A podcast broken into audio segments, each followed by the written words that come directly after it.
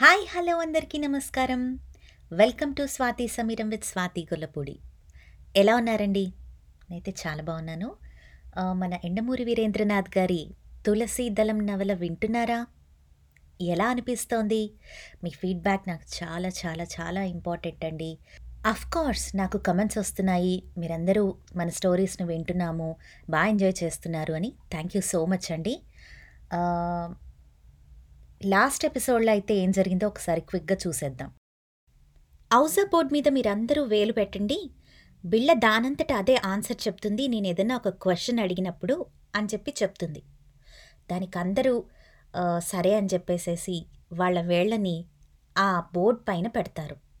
అయితే శ్రీధర్కి మాత్రం తన మనస్సులో ఒక మూలన ఒక అనుమానము అదేవిధంగా చెల్లి మీద ఒక అమాయకత్వము కూడా ఉంది ఒక కార్నర్ సైడ్.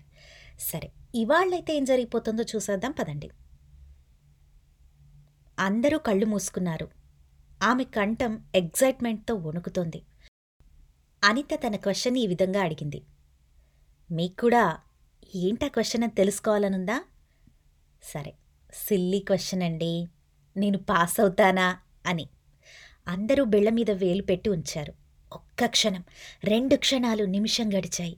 అనిత వేలుతో బిళ్ళని తోయటానికి ప్రయత్నించింది. శ్రీధర్ వేలు కింద అది కదలటం లేదు. అతడికి నవ్వొస్తోంది. కానీ ఆ నవ్వు చూస్తే చెల్లెలు ఉక్రోషంతో ఉడుక్కుంటుందని బిగబట్టుకున్నాడు. ఇంకో అర నిమిషం గడించింది. అనిత అకస్మాత్తుగా ఇక్కడెవరో దెయ్యాన్ని నమ్మని వాళ్ళున్నారు అంది. శారద భర్త వైపు చూసింది. శ్రీధర్ నవ్వి వేలు తీసేస్తూ నేనే అన్నాడు నవ్వుకుంటూ. మీ ముగ్గురు ఆడండి అంది. మళ్ళీ ముగ్గురు కళ్ళు మూసుకున్నారు. అనిత అడిగింది నేను పాస్ అవుతానా అని. ఒక్క క్షణం నిశ్శబ్దం. కిటికీ తెరలు నెమ్మదిగా కదిలాయి. అదిగో దయ్యం వస్తోంది! అన్నాడు శ్రీధర్. ఎవ్వరూ మాట్లాడలేదు. అతడు బిళ్ళని చూశాడు. అదిగో కదులుతోంది! నెమ్మదిగా! నెమ్మది నెమ్మదిగా! మీదిన్న మూడు వేళ్ళని మూసుకుంటూ కదులుతోంది. అనిత కళ్ళు తెరచి బిళ్ళ స్థానభ్రంశాన్ని పొందడం చూసి ఎగ్జైట్మెంట్తో ఊపిరి బిగబెట్టి మళ్ళీ కళ్ళు మూసేసుకుంది. అనిత అమాయకురాలు.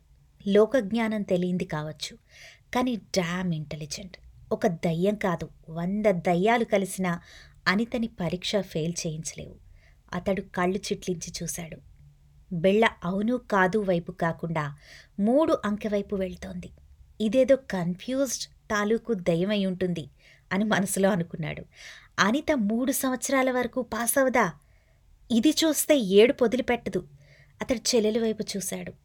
కనురెప్ప కొద్దిగా తెరిచి బిళ్ళ ఎటువైపుకు వెళ్తోంది అని చూస్తున్నదల్లా అన్నయ్య తనని గమనిస్తున్నాడని తెలియగానే చప్పున కళ్ళు మూసేసుకుంది. బాగా నవ్వొచ్చింది అతడికి.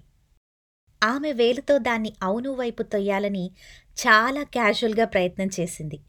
మరి బిళ్ళ మూడో వైపుకి ఎందుకెళ్తోంది అతడు నారాయణ వైపు చూశాడు. అతడు పెదవి కొద్దిగా వంగి చిరునవ్వును సూచిస్తోంది.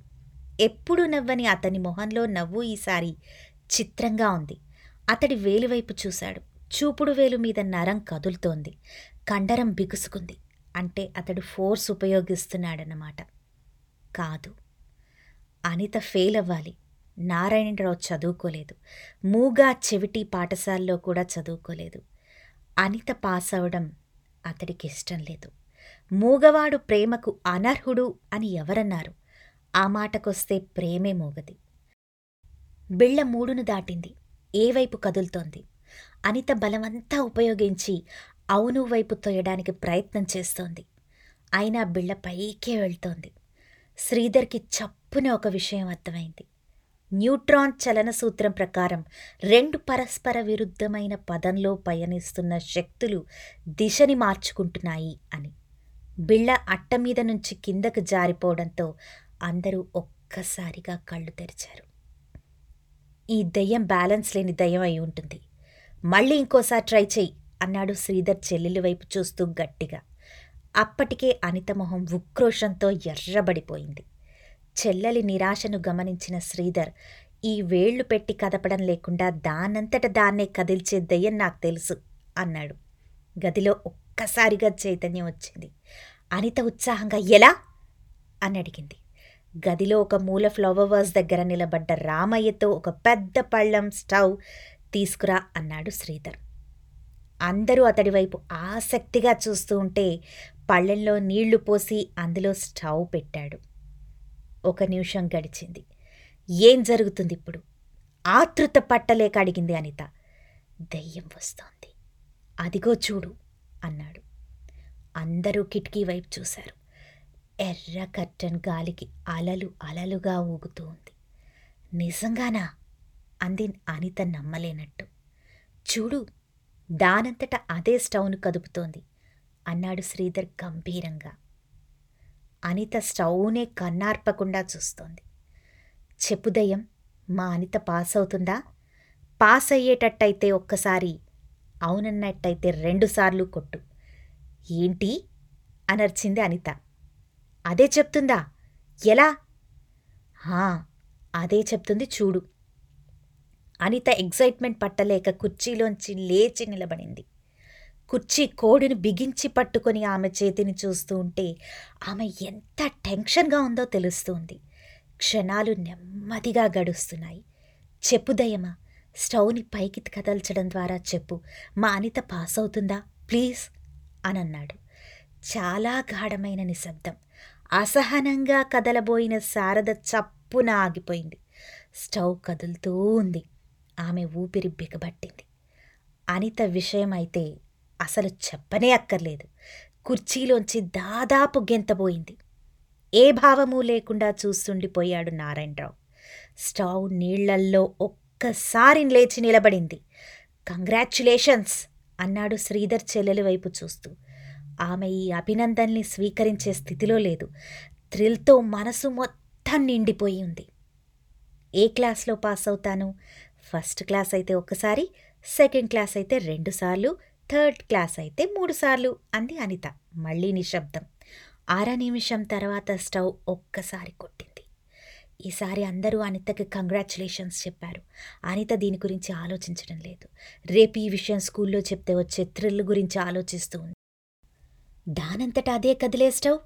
ప్రపంచంలో ఎనిమిదో వింత. తమ ఇంటికి దయ్యం వచ్చింది అన్న సంగతి స్కూల్లో అందరికీ తెలియడం. వాళ్ళు తనని ప్రశ్నలు అడుగుతూ ఉండడం. వా సూపర్ క్రేజ్. ఊహించుకుంటూ ఉంది అనిత. ఆమె ఆలోచనలో ఉండగానే శ్రీధర్ లేచి ఇక చాలు అన్నాడు. అక్కడి నుంచి వెళ్ళిపోవడానికి సిద్ధమవుతూ. ఒక ప్రశ్న అంది అనిత. ఆఖరిది. అడుగు అన్నాడు శ్రీధర్. అనిత స్టవ్ మీద ఉత్సుకగా చూస్తూ వదినకు పాపెప్పుడు పుడుతుంది? ఒక సంవత్సరమా? రెండు సంవత్సరాలా? అనంది. శారద మొహం తెల్లగా పాలిపోయింది. ఈ టాపిక్ వచ్చినందువల్ల ఆందోళనగా చూశాడు శ్రీధర్. నారాయణరావు అలానే కూర్చునున్నాడు. స్టవ్ కదలట్లేదు. శ్రీధర్ లేస్తూ అనిత టైం అయింది ఇక చదువుకో అన్నాడు. అబ్బా! ఇంత వర్షం కురుస్తుంటే చదువేంట్రా బాబూ? ఈ చలిగాలిలో వేడి వేడి పకోడీలు తింటే ఉంటుంది అంటూ సపోర్ట్ కోసం వదిన కోసం చూసింది. శారద మాట్లాడే మూళ్ళో లేదని గ్రహించి శ్రీధర్ కోడి లేదు పకోడీ లేదు వెళ్ళి పడుకో అని తన గదిలోకి వెళ్ళిపోయాడు. శారద అతన్ని అనుసరించింది. సడన్గా అక్కడున్న వాతావరణంలో ఏదో మార్పు వచ్చినట్టు గ్రహించి అనిత మరి మాట్లాడకుండా గదిలోకి వెళ్ళిపోయింది. అనిత గది ఆ ఇంటి మేడ మీద వరండాలో వెనుక వైపు ఉంటుంది. ఆ గది కిటికీ దగ్గర కూర్చుంటే బంగ్లా వెనక వైపు అంతా కనపడుతుంది. ఆమెకు రాత్రిళ్ళు అక్కడ కూర్చుని బయటకు చూస్తూ ఉండిపోవడం ఒక అలవాటు. ఆ రాత్రి ఆ దృశ్యం చాలా భయంకరంగా ఉంది. విసురుగా వేస్తున్న గాలికి దూరంగా వేప చెట్టు దయ్యం పట్టిన దానిలా అటూ ఇటూ ఊగుతోంది. మెరిసినప్పుడల్లా జల్లు తెల్లగా మెరుస్తూ ఉంది. మూసి ఉన్న అద్దాల అవతల నుంచి గాలి విసురు తూలుస్తూ ఉంది. చీకట్లోకి చూస్తూ కూర్చోవడం అలవాటయ్యాక టైమే తెలీదు. ఆమెవి పెద్ద ఆలోచనలేమీ కావు. అమాయకమైన ఆలోచనలు. దయ్యం దయతలచి వదినకో పాపను పుట్టిస్తే దయ్యం దయతలిచి బావకి మాటలు తెప్పిస్తే అంటూ అనుకుంటూ ఉంది. గదిగుమ్మం దగ్గర చప్పుడైతే చప్పున తల తిప్పి చూసింది నారాయణరావు. గుమ్మాని పట్టుకొని అలాగే చూస్తూ నిలబడ్డాడు. ఆమె కూడా కూర్చున్న చోటు నుంచి కదలలేదు. అతడి మొహం భావరహితంగా పేలగా ఉంది. నిస్తేజమైన కళ్ళు ఎప్పుడూ ఏదో విపత్తును సూచిస్తూనే ఉంటాయి. ఆ కళ్ళల్లో జాలితో కూడిన అభ్యర్థన ఆమెకే జాలేసింది. జాలి ప్రేమ కాదా? ఆమె తేరుకొని రాబావా అనబోయింది. అంతలోనే అతడక్కడి నుంచి కదిలి వెళ్ళిపోయాడు. ఆమె అలాగే కూర్చునుంది. గదిలోని నిశ్శబ్దం భయంకరంగా తోచింది. వెళ్ళి టేప్ రికార్డర్ ఆన్ చేసుకుంది. ఆమెకు ముఖేష్ పాటలంటే బహు ఇష్టం. సన్నగా పాట వినిపిస్తోంది.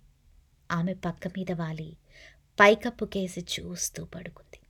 దూరంగా చెట్టు కొమ్మ విరిగిన చెప్పుడు మళ్ళీ నిశ్శబ్దం. ఆ నిశ్శబ్దంలోంచి సన్నగా పాట. జానే చలే జాతే హే కహా దునియాసే జానే వాలే. వెళ్ళిపోయిన వాళ్ళంతా ఎక్కడికి వెళ్తున్నారు?